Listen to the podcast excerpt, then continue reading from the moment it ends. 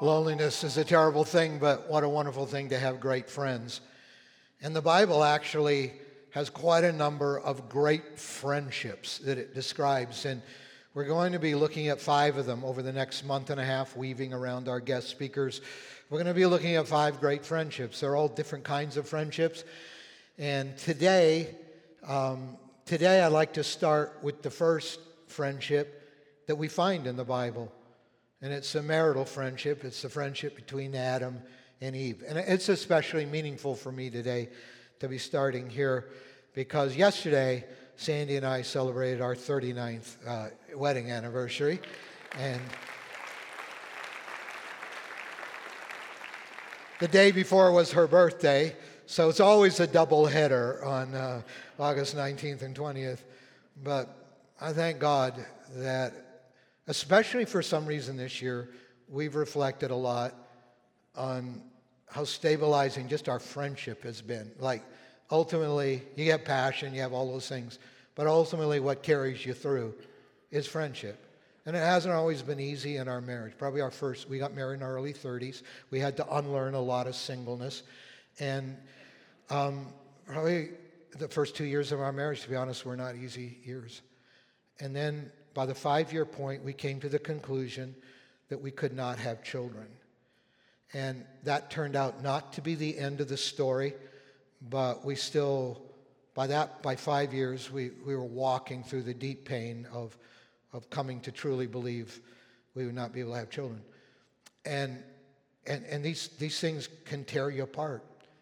But, but thank God for His grace and, and I just want to put in front of you the possibility of marriage being a friendship. It's a covenant, yes. It's, it's a commitment to loyalty, yes. But it's a friendship. And thank God for that. So here, this first friendship starts being described in the second chapter of the Bible, Genesis chapter 2. And the Lord God said, verse 18, the Lord God said, It is not good for the man to be alone.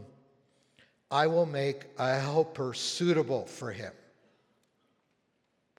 Now the Lord had formed out of the ground all the wild animals and all the birds of the sky, and he brought them to the man to see what he would name them. And he brought to the, them to the man, uh, and, and whatever the man called each living creature, that was its name. So the man gave names to all the livestock, the birds of the sky, and all the wild animals. But, verse 20 goes on to say, For Adam, no one was suitable. No suitable helper was found. And so the Lord God caused the man to fall into a deep sleep. And while he was sleeping, he took one of the man's ribs and closed up the place with flesh. Then the Lord God made a woman from the rib that he had taken out of the man, and he brought her to the man. And this began not only human history's first marriage, but human history's first friendship. Now, let me start by, first of all, speaking to the large number of you here today that are single. That are single. The Apostle Paul in 1 Corinthians chapter 7, verse 8, in spite of Genesis 2, the Apostle Paul says, Now to the unmarried and the widows I say, it's good for them to stay unmarried. It's a good thing, as I do. So, some of the real movers and shakers of the New Testament of the Bible, people like John the Baptist and the Apostle Paul and Jesus himself, were all single. And he says, I've chosen to stay single, Paul says. The reason why, I'd like you to be free from concern. An unmarried man is concerned about the Lord's affairs, how he can please the Lord. But a married man is concerned about the affairs of this world, how he can please his wife. And his interests are divided. And then he'll go on to repeat exactly the same thing uh, to the single woman in the church. And then he sums it all up in verse 35. I'm saying this for your own good, not to restrict you, but that you may live in a right way in and then four incredibly important, five incredibly important words undivided devotion to the Lord. I just want you. And he'll bend over backwards, say, if you want to get married, it's not a problem. But what I'm contending for, given how hard it is to live for Jesus right now and how much is militating against the church. He says, I'm, all I'm interested in is undivided devotion to the Lord. And so I, I want to, even though I'm going to be talking about friendship and marriage, if you're single, you'll find some similar principles to your own friendships. But, but I, I, I just want to use this moment to call you afresh to embrace your singleness as a calling from God. If you're single this morning, you'll probably still be single by the time you go to bed tonight. Um, so, given that you're probably not going to change that, why don't you accept it as God's calling, at least for today, and truly embrace it as a calling? How do you do that? You take your singleness and you give it to the Lord, and you say, Lord, I surrender my singleness to you, and ask that somehow you will glorify yourself through it. That somehow, it, it may not mean that I'm less busy than my married friends, but Lord, let, let there be something of a singular focus that I'm able to have as a single person that, that will glorify and advance intimacy with you, Jesus, and partnership in your mission. And then, as you do that, uh, don't give up on friendships. Pursue life giving friendships. And by the way, if you're married, a lot of single people complain, my friends get married and I never see them again. It's like, it's like, I think, you know, right now, Sandy and I have some wonderful friends in our lives. And, and, and I'm surprised how many single adults are some of our closer friends. I mean, they make great, great friends. And if you are a single adult, um, look, life is about way more than being married. Well, life's about life giving friendships and relationships and serving and, and, and all of these things. So if you're single, I just want to encourage you go after life giving friendships. By life giving, they, they, of course won't be sexual relationships, but they, they will be emotionally nourishing relationships and hopefully spiritually stimulating relationships. Those, those would go into the basket you call friends.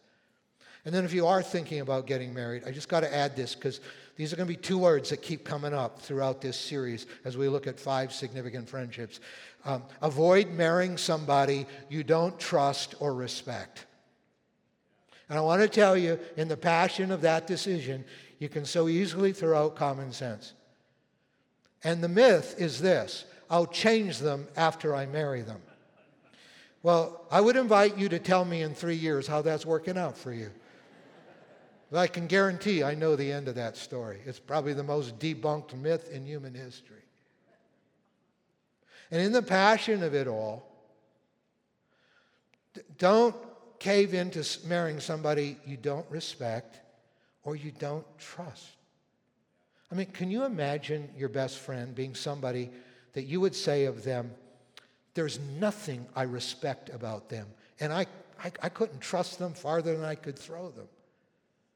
I mean, Jesus may call you to love and serve those kind of people, but you're not going to put them in your friendship bucket. How can you have a deep friendship with somebody that you don't respect in any way and you don't trust them at all? I mean, you don't have friendships with people like that. And so you are going to be marrying somebody who will be your friend for life.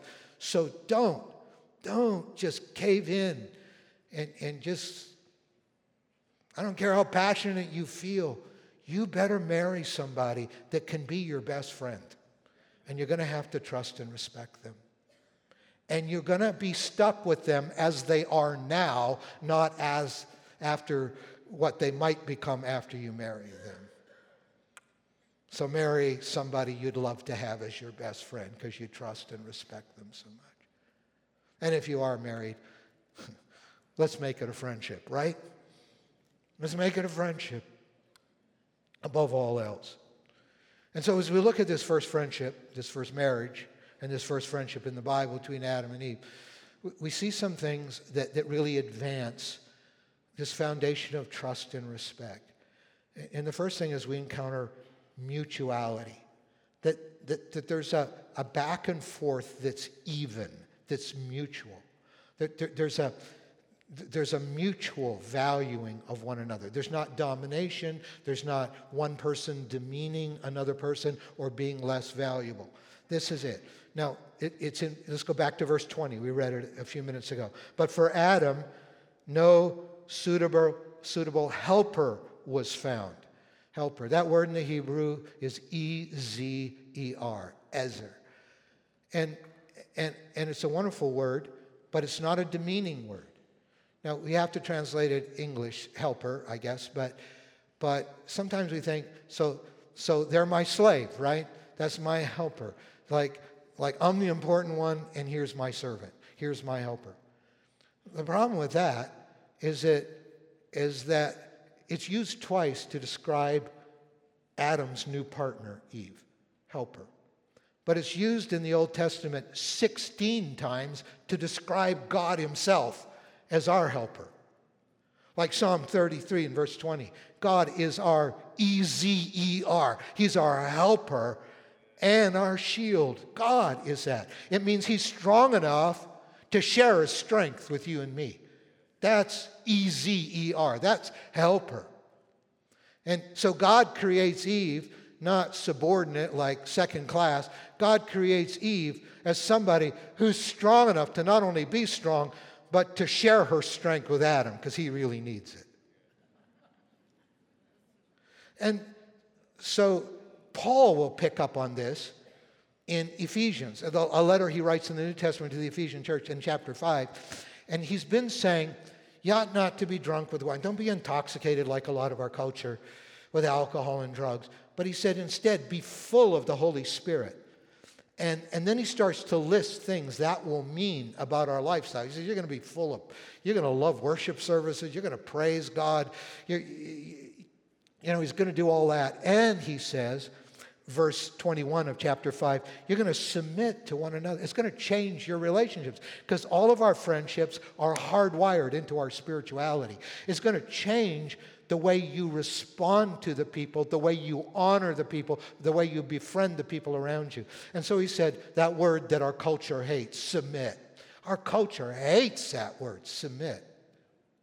But but he says, when you're full of the Holy Spirit, your disposition will be to submit to the other in reverence, out of reverence for Christ, because you're clothed with Christ.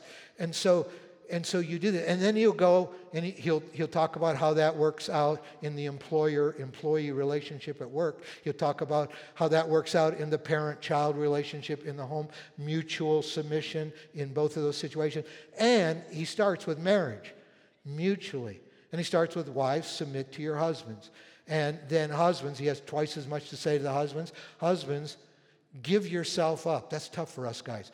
Give yourself up for your wife. Love Christ as Christ loved the church and gave himself up for her. And so all of these, all of these things are a part of, of, of this this mutual submission, even in the marriage friendship, because it is a mutuality. And he sums it all up in verse 33 of the last verse of chapter 5 of Ephesians. However, each one of you must love his wife as he loves himself in this self giving, caring way. You, you, you love your wife. And the wife must respect. He doesn't use the word submit here. He uses one of those core words of friendship.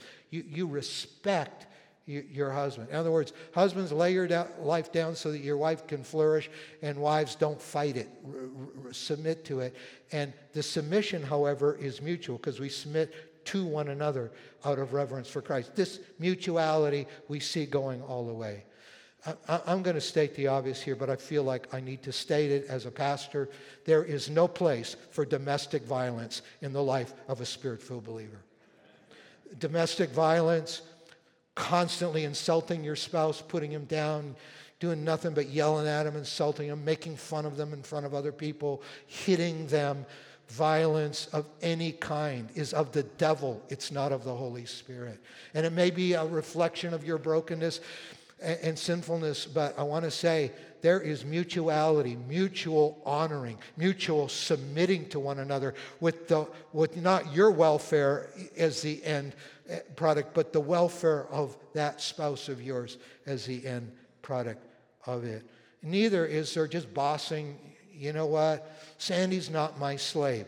She's not my housemaid and my cook and my slave. Uh, she does the cooking, thank God. But, uh, uh, you know, and every couple works out the roles, but we, I honor her. I remember when we were courting, how the God put the fear of God in my life.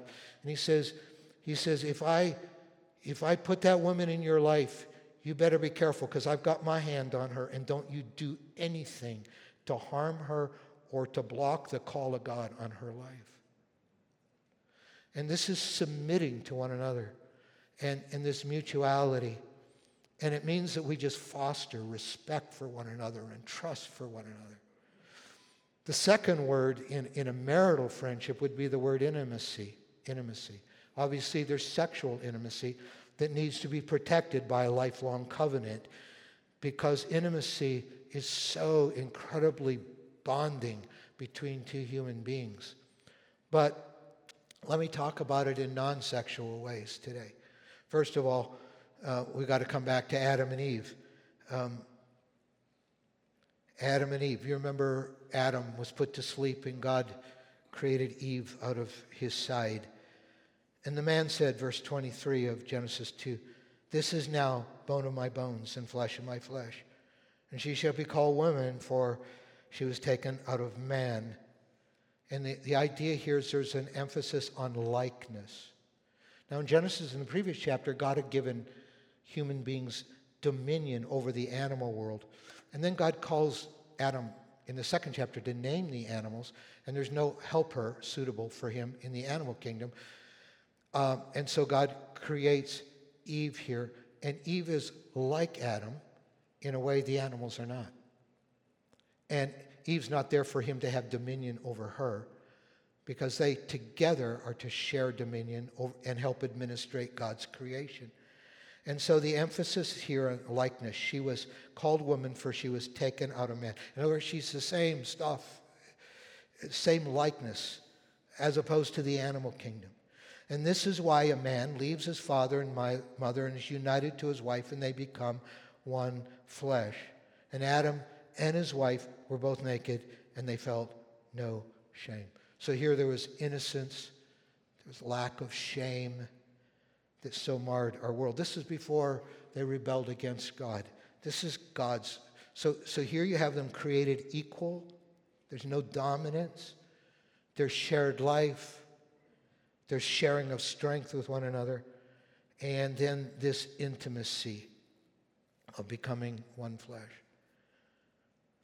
And intimacy, however, at an emotional level, as you would build with any friend, intimacy requires three things. I put the three words on the, on the screen. First of all, requires time together, right?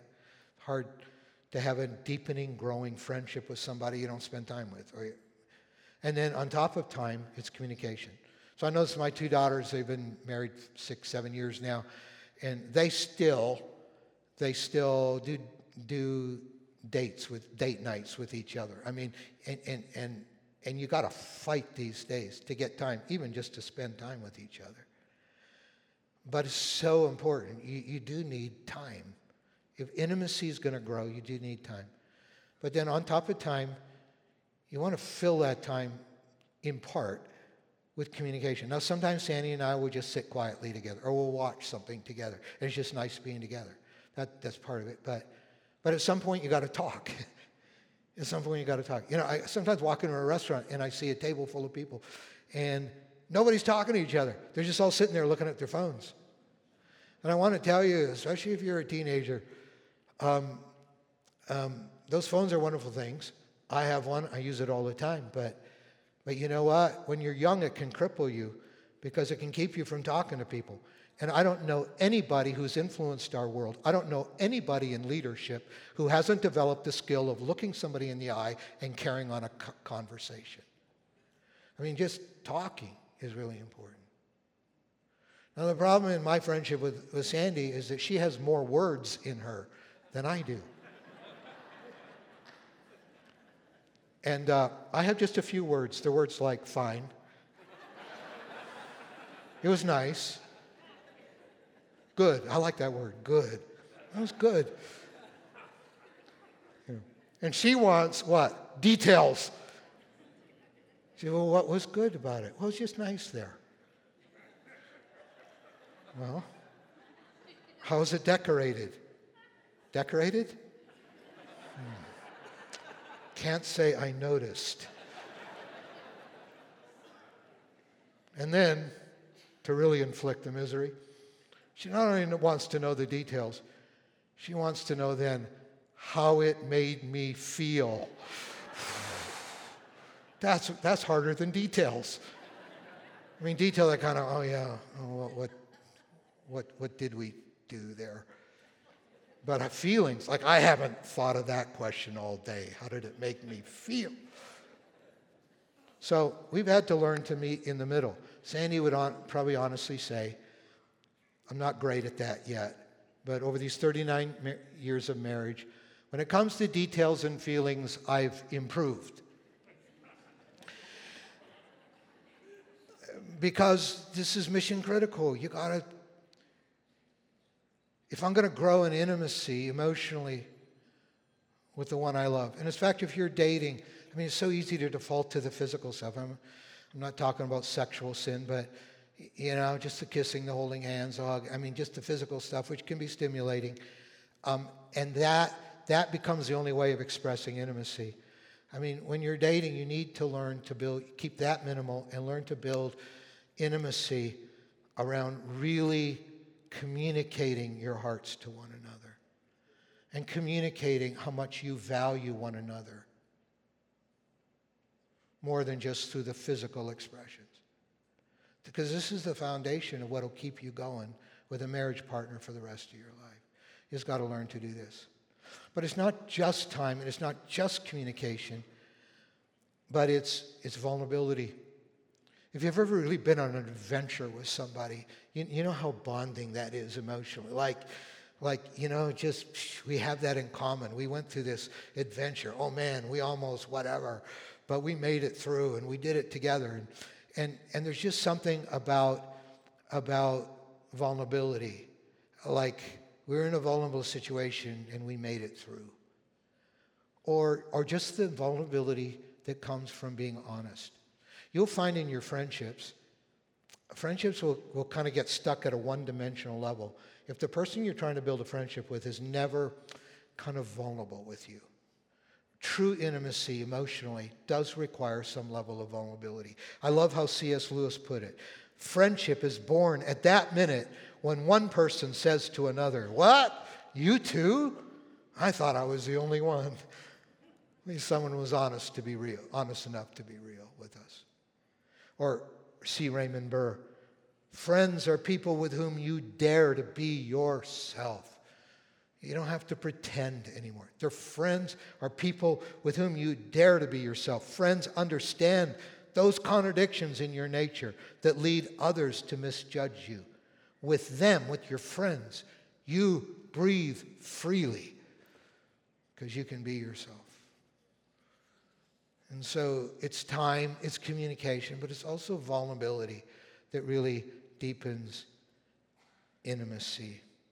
And the last word, as we continue to build on this foundation of trust and respect, the last word I see in this relationship between Adam and Eve it, that I find so important in my marriage, and it's, I believe, so important in any of your marriages. It's the word responsibility. It's the word responsibility. Sometimes we, we live in marriage with this sense that I'm miserable because of my spouse.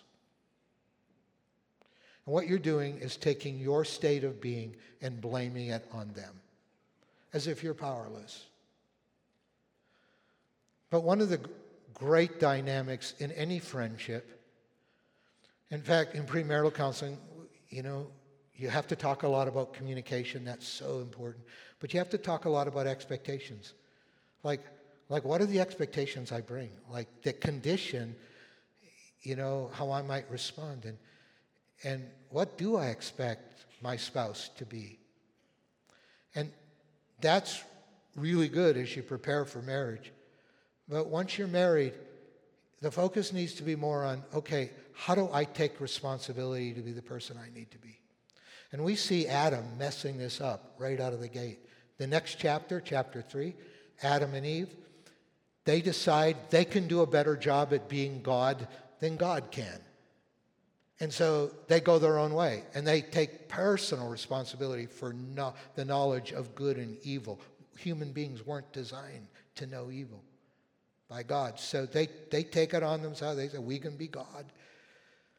We can do better than God at being God. And they go on. And, and so they're naked. Suddenly they realize the shame of their nakedness. They're trying to cover themselves up with leaves and they're hiding from God. They used to know this intimacy with God.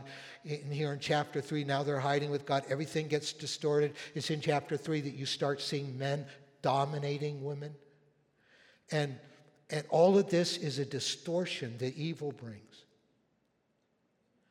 And, and finally, Adam and God have a face to face conversation.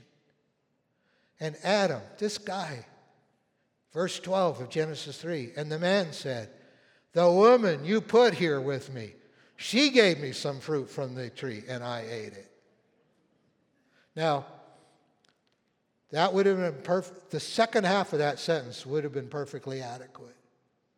Lord, I took some of the fruit that Eve gave me and I chose to eat it. But no, isn't this like us?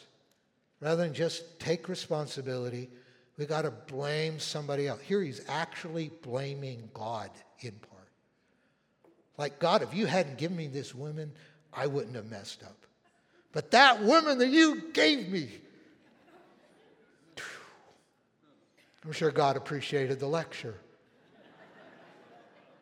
But sometimes we live our lives that way.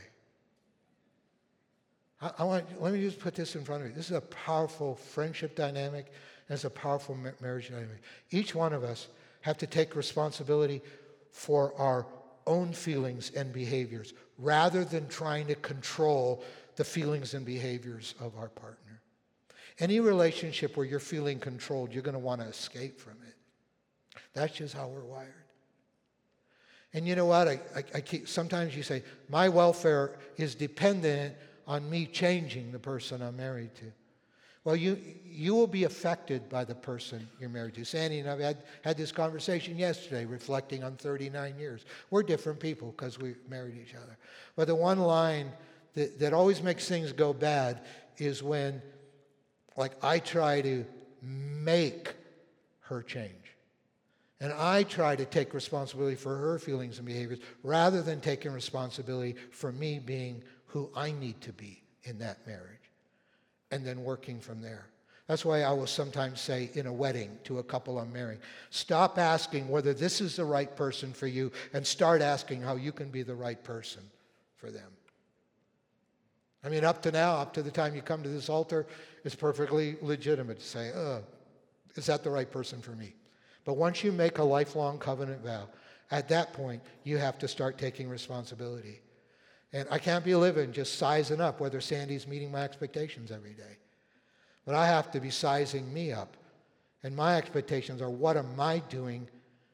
Not what's Sandy doing to be the right person for me, but what am I do, doing to be the right person for her? And that's taking responsibility. And you know, when it comes to this, there's hope for every one of us. I mean, it can be overwhelming. How do we even, how, how do friendships even work in our lives, let alone, let alone marriage? but there's hope for all of us. After Adam partly blames God for his messing up. It says then, verse 21 of Genesis 3 the Lord God made garments of skin for Adam and his wife Eve, and he clothed them. They've been trying to cover themselves, their shame. This is what sin is, taking things in our own hearts. This is not what this is what not living for the Lord brings a certain shame in his presence. We can't stand the idea of his holiness. We run from his presence. We despise everything God represents and the church represents and our parents represent. I mean, this, this, this is what happens when you try to be God instead of God.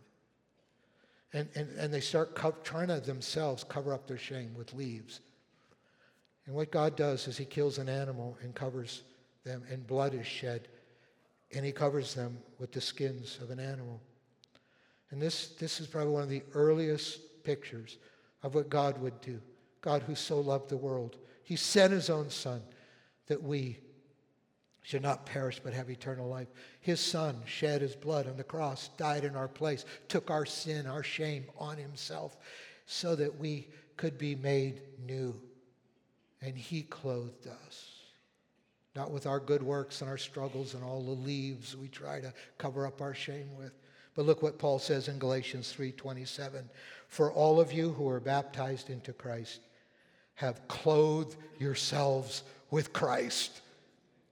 Listen, we are clothed with Jesus. There's hope. And I tell you, when I have to take, when I have to stop asking the question, is Sandy the right person for me? But how can I be the right person for her? I got to die to myself. I mean, selfishness will kill every friendship and it'll kill every marriage. How can I possibly die to my selfishness and die to my old? And how can I possibly die to past hurts I've experienced? It's because Jesus died, and in Him, in Him, our old died, and we are now clothed with Him. Hallelujah. And because Jesus clothes you and Jesus clothes me, if we walk with Him, we can have great friendships. And we can honor one another. i never forget years ago, a couple sitting in church, I was talking about some of this stuff, and, and it hit them like a lightning bolt that the pain they'd inflicted on each other in all their conflicts in their marriage, that their past pain didn't need to determine what their future choices would become you know, up to now it's just been, I hurt and so I react. And that just hurts the other person more, and they react more, and it becomes this vicious circle hurt, reaction, hurt, reaction. I mean, what can finally intervene in that vicious cycle? It's Jesus who took our shame and our sin on the cross and now clothes us with himself. And he, because you're clothed with Christ, even your past pain does not have to determine your future choices. Hallelujah.